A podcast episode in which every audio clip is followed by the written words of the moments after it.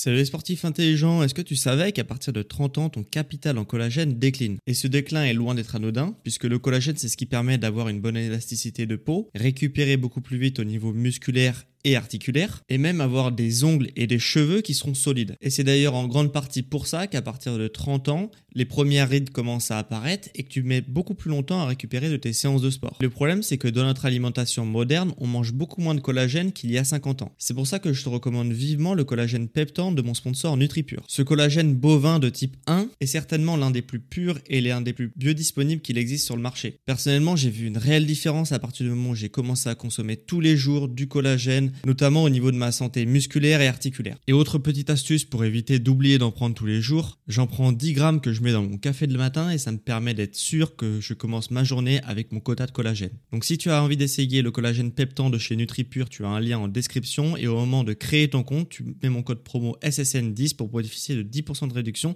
sur ta première commande. Merci à NutriPure de sponsoriser cet épisode et bon podcast à toi.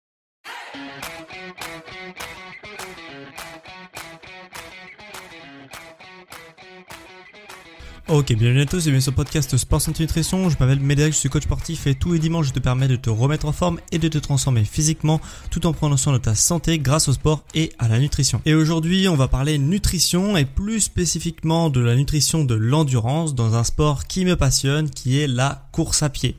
Et donc l'objectif dans ce podcast, c'est de t'apporter des conseils vraiment théoriques euh, et au fur et à mesure de l'épisode qui avance, je vais te donner aussi des solutions pratiques pour améliorer ta nutrition pour que tu puisses tout simplement t'améliorer si tu pratiques des sports d'endurance et plus particulièrement ici la course à pied. Et tu vas voir dans cet épisode que bah, la nutrition du coureur c'est pas la même nutrition que le sportif qui pratique des efforts de force type renforcement musculaire ou musculation et n'est pas non plus la même nutrition qu'une personne qui ne fait pas de sport. Donc on est parti pour ce podcast, prends des notes et écoute bien les ajustements à effectuer au niveau de ta nutrition si tu pratiques des sports d'endurance et la course à pied. Premièrement, ce qu'il faut bien comprendre c'est que euh, c'est important de s'intéresser à la nutrition puisque ta nutrition va devoir euh, se caler à ce que tu fais dans ton quotidien. C'est bien dans ce sens-là qu'on faut voir les choses. C'est pas comment je m'alimente, c'est d'abord comment, qu'est-ce que je fais dans mon quotidien, puis comment euh, ma nutrition va m'aider à optimiser mon quotidien. Et comme je l'ai dit en introduction de cet épisode, le sédentaire où une personne peu sportive ne va pas s'alimenter de la même manière qu'une personne qui fait du renforcement ou de la musculation dans la majorité de ses journées et cette personne-là ne va pas non plus s'alimenter de la même manière que quelqu'un qui fait des sports d'endurance. Pour commencer, si je prends l'exemple du sédentaire, lui, il n'a pas forcément besoin d'optimiser sa nutrition.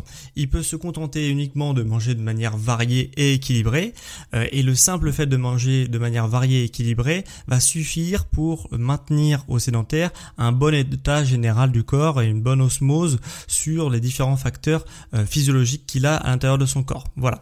Euh, faut-il encore bien sûr comment savoir comment manger varié, savoir comment manger équilibré, mais ça j'ai déjà fait plein de podcast dessus, donc je reviens pas forcément dessus ici aujourd'hui. Mais euh, voilà, sache que si tu fais pas de sport, le simple fait de manger varié et équilibré, ça va maintenir un bon état. Même si c'est toujours mieux de faire du sport, euh, en tous les cas, de manger sainement, c'est un prérequis de base. Maintenant, si on prend le deuxième exemple, donc le, la personne qui ferait euh, du, du sport tel que du renforcement ou de la musculation, lui, il va avoir besoin d'adapter sa nutrition par rapport à son activité sportive. Puisque s'il n'adapte pas sa nutrition, un, il va pas progresser, deux, il va euh, du coup par conséquent ne pas avoir de changement au niveau de son physique, et trois, il va euh, petit à petit cramer son système nerveux, cramer ses muscles et ses tendons pour arriver sur des blessures ou même euh, une fatigue qui est euh, généralisée et chronique. Donc c'est à tout prix ce qu'on veut éviter puisque pour faire du sport c'est pour être en bonne santé. Si on veut faire du sport c'est pour ça. Donc il faut optimiser sa nutrition pour pouvoir être en bonne santé puisqu'on sera en meilleure santé en faisant du sport mais il faut que la nutrition suive derrière sinon ça peut avoir des conséquences qui sont délétères sur du moyen long terme. Et donc comment cette personne qui pratique du renforcement musculaire ou de la musculation va faire pour adapter euh, sa nutrition Bien, ce qu'il faut bien comprendre, c'est que euh, l'objectif des sports de force, hein, de manière générale, c'est euh, justement de détruire de la fibre musculaire. Ok, de manière générale, c'est un petit peu ça. C'est-à-dire que la musculation ou le renforcement musculaire va détruire des fibres, des myofibrilles, donc des toutes petites fibres qui sont à l'intérieur des muscles, et ces toutes petites fibres musculaires, bah par l'entraînement vont être cassées et par la régénération et le repos vont être reconstruites un peu plus grosses, un peu plus toniques, etc., etc. Ça sert à ça, le renforcement musculaire et la musculation. Et pour ça, en fait, le corps, pour reconstruire des fibres qui ont été cassées au préalable, il va avoir besoin d'un macronutriment très très important qui permet de faire ça. Et ce macronutriment, c'est quoi? C'est les protéines. Les protéines, c'est vraiment un macronutriment qui permet de reconstruire tous les tissus à l'intérieur de ton corps. Dès qu'il y a un tissu qui est cassé ou qui a des lésions ou qui est inflammé, eh bien les protéines vont servir justement de reconstructeur, un peu d'architecte de euh, ton de ta structure musculo-squelettique. Donc c'est hyper important. Et forcément, si le sportif, eh bien, il, euh, il fait des entraînements sportifs de force plusieurs fois par semaine, voire même quotidiennement, eh bien ce même sportif va devoir faire une transition au niveau de sa nutrition pour adapter sa nutrition au euh, sport qu'il fait puisqu'il a besoin de beaucoup plus de protéines puisqu'il casse beaucoup de fibres musculaires dans son quotidien. Donc euh, ça c'est hyper hyper important à comprendre. Autre chose importante à comprendre pour les sports de force que sont la musculation et le renforcement musculaire, c'est que c'est une activité, ces deux sports-là, qui, demandent, qui ne demandent pas beaucoup d'énergie au corps, qui ne demande pas beaucoup de ressources au niveau euh, calories au corps. Le principal intérêt de la musculation et du renforcement musculaire, euh, c'est justement l'afterburn effect. C'est quoi? C'est que en fait pendant ta séance, tu vas pas brûler beaucoup de calories. Par contre, après ta séance, tu vas continuer à brûler des calories puisque il y a pas mal de tissus, de tissus qui ont été dégradés, qui vont devoir être reconstruits comme je te l'ai expliqué. Et c'est le fait de reconstruire des tissus qui ont été endommagés qui va demander des ressources au corps et des calories au corps. Ok?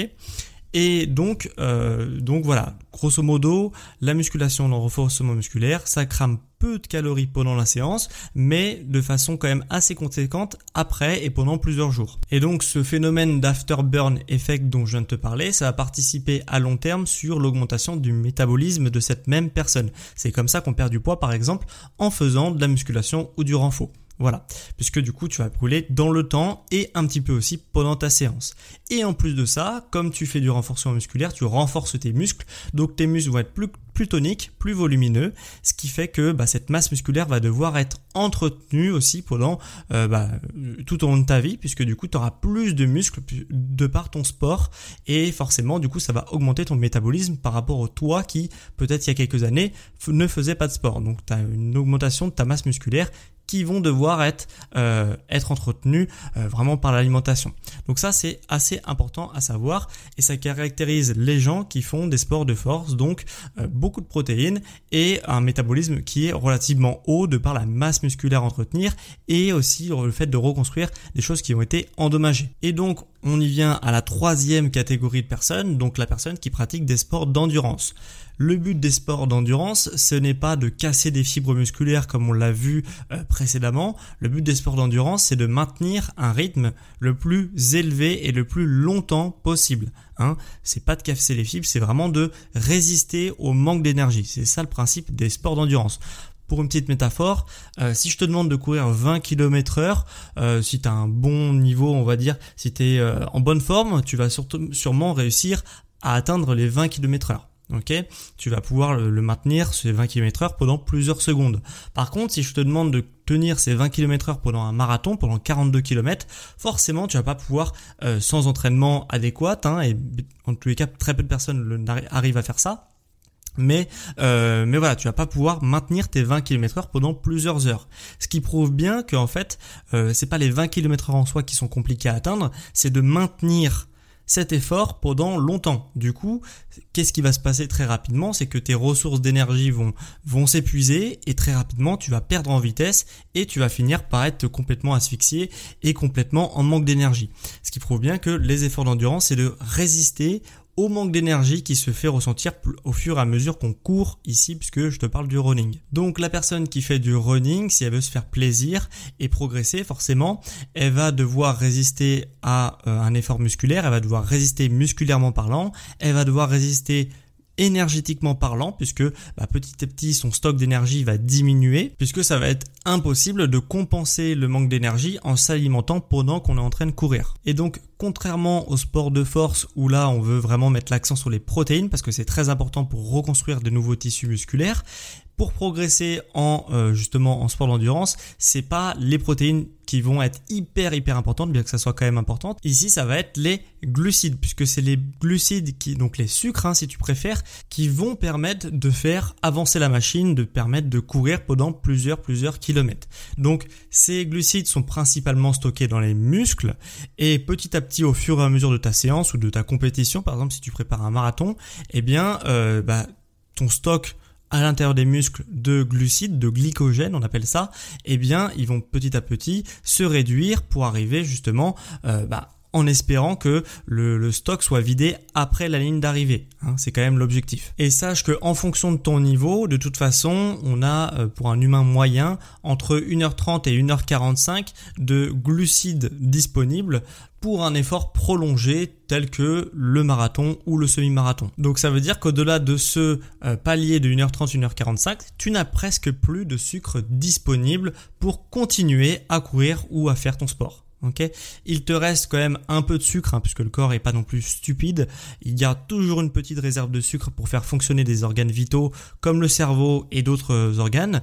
Euh, ben, je vais pas rentrer dans le détail parce que ça sera, il n'y a pas vraiment de, sens dans ce podcast, mais sache que voilà, le corps forcément met des petites barrières, donc tu n'auras plus de sucre disponible pour continuer à courir. Par contre, tu auras quand même du sucre disponible pour euh, faire fonctionner tes organes vitaux. Hein, et ton corps ne va pas se mettre, voilà complètement à la ramasse euh, pour une course, il n'est pas non plus débile. Et du coup, le fait de vider ces stocks de glycogène, hein, donc de sucre à l'intérieur des muscles, eh bien, c'est vraiment une dépense qui est folle, ok? Contrairement au sport de force où on va cramer de calories pendant la séance et beaucoup, enfin de façon quand même importante après, là les sports d'endurance on crame beaucoup sur le moment, ok? On crame énormément de calories. Et pour te donner une idée de nombre de calories qu'on dépense pendant la séance, eh bien euh, par exemple pour un sportif plutôt moyen qui courrait 10 euh, km, ok? En, en 10 km heure, donc qui courrait une heure euh, pour faire 10 km, eh bien, ça va représenter 700 calories ok, pour courir une heure à 10 euh, km heure. Et 700 calories, pour que tu t'imagines un petit peu ce que ça représente, bah c'est une tablette de chocolat de 125 grammes, c'est environ l'équivalent de 8 bananes, ou c'est environ euh, plus d'un Big Mac de cramé en une heure. Et les données que je te donne là, c'est les données de dépenses caloriques d'un sportif moyen. Hein. C'est même pas un, haut niveau de compétition, c'est vraiment euh, accessible à tout le monde de courir 10 km une heure. Et euh, du coup c'est euh, une dépense qui est énorme euh, vis-à-vis justement de l'effort qu'on produit. Et tu te rends bien compte que ces apports en justement tes dépenses en glucides vont être devoir compenser par des apports aussi en glucides conséquents puisque c'est le principal substrat utilisé. Et ça va trancher avec un sédentaire qui ne fait pas de sport, un pratiquant de musculation qui va utiliser d'autres substrats énergétiques et donc tu vas devoir adapter ta nutrition si tu fais des sports d'endurance puisque tu as une dépense en glucides qui est absolument énorme. Et donc face à cette dépense calorique qui est euh, très importante, euh, je vois bien les petits malins qui se diraient euh, faut-il compenser les dépenses qu'on crame par la course à pied par exemple? Puisque moi c'est parfait, je vais faire du footing quelques fois par semaine, de toute façon j'ai 2-3 kilos à perdre, donc bah le fait de cramer beaucoup beaucoup de calories, bah ça m'intéresse, puisque du coup bah, c'est des calories en moins. Et du coup à terme c'est ce qui va me permettre de perdre mes 2-3 kilos. Et donc je vais pas remplacer en plus les, calories que j'ai brûlées, je vais simplement euh, essayer d'oublier tout ça et manger à ma faim et ça va très bien fonctionner. Et donc à terme, je vais perdre mes 2-3 kilos qui me déplaisent actuellement. Sauf que ça, ça ne fonctionne pas du tout puisque le corps il aime pas du tout avoir ses stocks d'énergie complètement vides et du coup d'avoir des gros déficits caloriques. Et du coup, ce qui va se passer, c'est en quelques jours, tu vas vraiment être en manque d'énergie, tu vas avoir quelques symptômes qui commencent à apparaître, euh, comme la fatigue dès en te levant le matin, euh, des insomnies pendant la nuit, euh, des difficultés à te concentrer, euh, des essoufflements qui sont hyper rapides par rapport à ta condition physique du moment, et aussi une irritabilité de ton humeur au quotidien. Et donc tout ça, c'est des messages que ton corps t'envoie pour t'expliquer que, eh bien, il lui faut plus d'énergie puisque tu as cramé beaucoup d'énergie. Il faut vraiment remplir tes stocks d'énergie. Donc, si tu ne, tu passes outre ces symptômes que je t'ai expliqué précédemment, eh bien, ça va se traduire en plus de ça, à terme, par un craquage complet.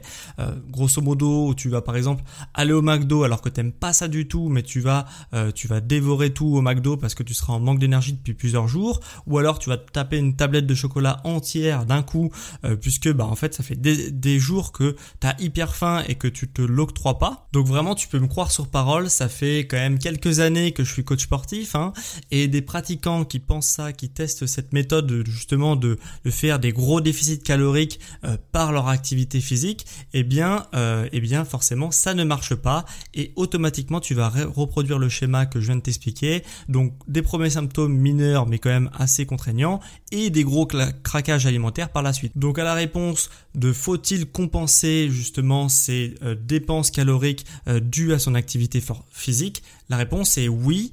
Alors tu peux faire un léger déficit calorique, ça c'est vrai. Par contre, il faut vraiment remplacer 90% de ces dépenses ou 80% de ces dépenses que euh, tu as cramé pendant ton activité physique. Et en tous les cas, il faut vraiment refaire tes stocks de glycogène, donc de, glucides à l'intérieur des muscles, puisque c'est ceux-là euh, qui vont vraiment t'apporter le plus de symptômes. En tout cas, si tu les compenses pas. Donc on en vient à la partie pratique de comment on fait justement pour euh, s'alimenter correctement quand on pratique les sports d'endurance et que du coup on a une énorme dépense calorique notamment au niveau des glucides, euh, à notre pratique sportive. Et du coup ici, je vais te présenter trois stratégies complémentaires que tu vas devoir mettre dans ton quotidien pour justement compenser ton, euh, tes dépenses au niveau glucidique euh, dû à ta pratique sportive. La première de ces méthodes, c'est d'intégrer des collations à base de glucides.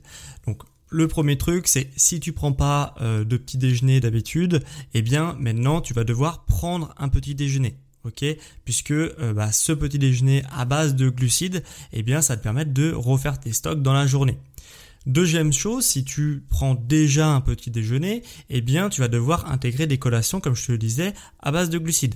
Comment on fait? Eh bien, à 10h ou à 16h, on prend des collations avec par exemple des fruits, les fruits c'est top, ça permet euh, de se transporter très rapidement comme les bananes par exemple et tu peux l'emporter partout et tu peux très bien te prendre une banane à 10h, une banane à 16h, ça compensera déjà un petit peu tes euh, dépenses que tu as eues pendant ta journée dues à ta pratique euh, qui t'a vraiment cramé beaucoup beaucoup de calories. La deuxième méthode c'est de réduire un petit peu la quantité de protéines que tu peux ingérer au profit justement des glucides.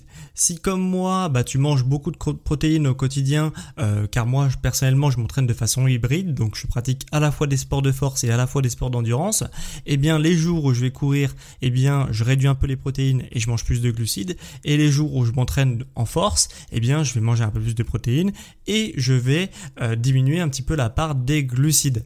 Donc qu'est-ce que c'est les protéines et les glucides? Euh, Grosso modo, les glucides c'est les féculents tels que les pâtes, le riz, les tubercules. Les protéines, c'est quoi? C'est tout ce qui est viande, légumineuse et œufs. Donc comme je te l'ai expliqué précédemment, chaque sport a sa spécificité, chaque sport crame un macronutriment plus ou moins. Donc en fonction du sport que tu pratiques, eh bien tu vas essayer d'ajuster un petit peu ça au niveau de ta nutrition au quotidien. Donc c'est un petit réflexe à prendre mais c'est pas vraiment compliqué euh, à appliquer au quotidien. Et la troisième méthode pour justement refaire ses stocks et vraiment adapter sa nutrition, c'est de manger pendant ta séance de sport. Hein. Surtout si comme moi tu prépares des efforts de longue distance comme un marathon, eh bien forcément euh, tu vas pouvoir t'alimenter pendant ta course puisque tu cours à un rythme qui est relativement modéré. Puisque forcément tu vas courir pendant des heures et des heures donc tu veux pas partir en sprint. Donc normalement c'est une allure qui permet de t'alimenter. Et, euh, et c'est d'autant plus important donc pour refaire tes stocks au niveau euh, des glucides. Donc ça te permet d'être plus performant dans le temps, même pendant tes entraînements. Et euh, forcément, c'est aussi important puisque le jour de la course, tu vas aussi devoir t'alimenter pour courir dans le temps très rapidement.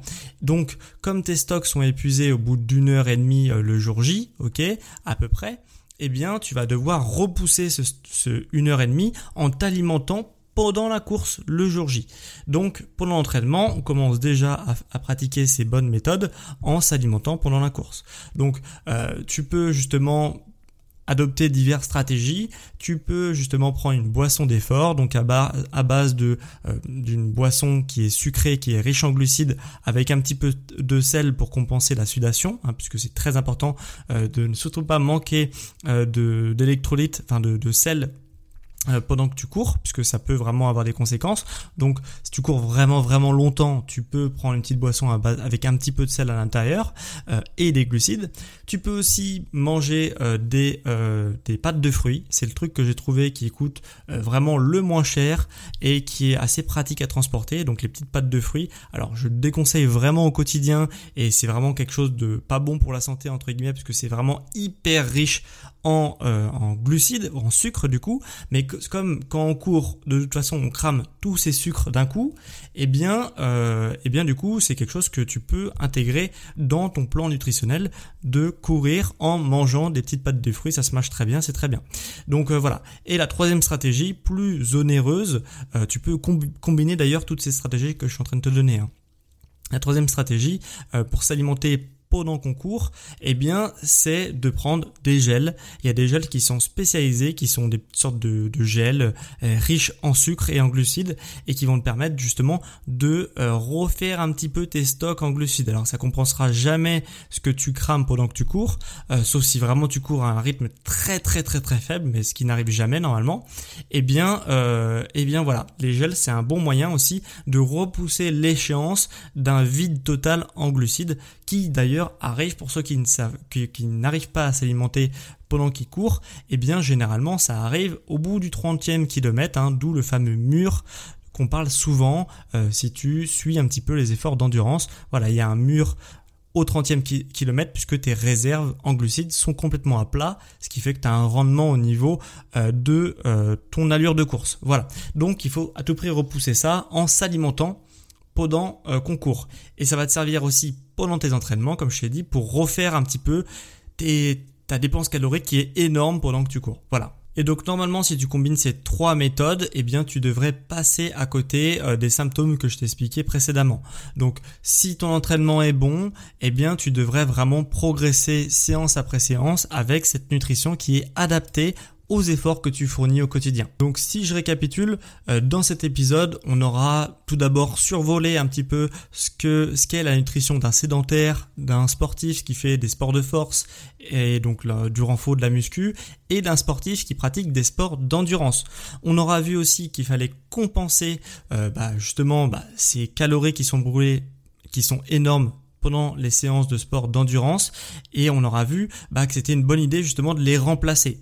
On aura vu avec trois méthodes concrètes comment remplacer bah, ces dépenses caloriques, notamment au niveau glucidique qui sont énormes. Donc intégrer des collations, euh, réduire la quantité de protéines les jours où on s'entraîne et augmenter la quantité de glucides ingérés dans sa journée et aussi de manger pendant ta séance. Voilà, c'est ces trois méthodes-là qui vont permettre vraiment d'adapter ta nutrition pour ta pratique sportive et du coup progresser durablement. J'espère sincèrement que cet épisode t'a plu et que tu as pu y trouver des informations pratiques pour t'aider dans ton quotidien. Maintenant, si tu veux me soutenir et que tu veux vraiment m'aider à ce que je vive de ma passion, hein, qui est le podcast et justement bah, d'apporter des conseils aux gens euh, dans leur quotidien, eh bien tu peux vraiment me donner un micro coup de pouce euh, qui cumulé avec euh, cette générosité collective de mes auditeurs peut vraiment me changer la vie. Donc si tu apprécies l'émission, que ça t'a été utile, ce que je t'invite à faire, c'est vraiment de donner un euro pour soutenir euh, la survie de cette émission. Un euro, ça peut vraiment changer ma vie. Donc n'hésite pas euh, à donner un euro sur le lien euh, en description.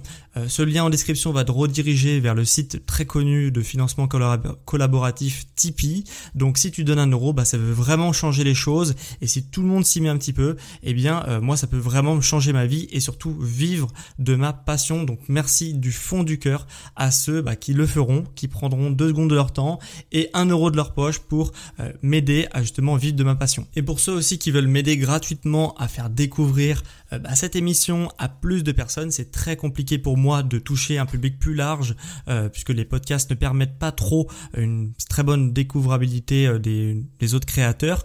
donc si tu veux m'aider, ce que je peux t'inviter à faire, c'est un de partager l'émission bien entendu, deux de laisser un avis très positif sur mon émission. Sache que si tu m'écoutes depuis Apple Podcast ou Spotify, tu peux évaluer l'émission de 1 à 5 étoiles. Si tu mets 5 étoiles, ça donne vraiment un gros coup de boost à l'algorithme pour le proposer à d'autres personnes.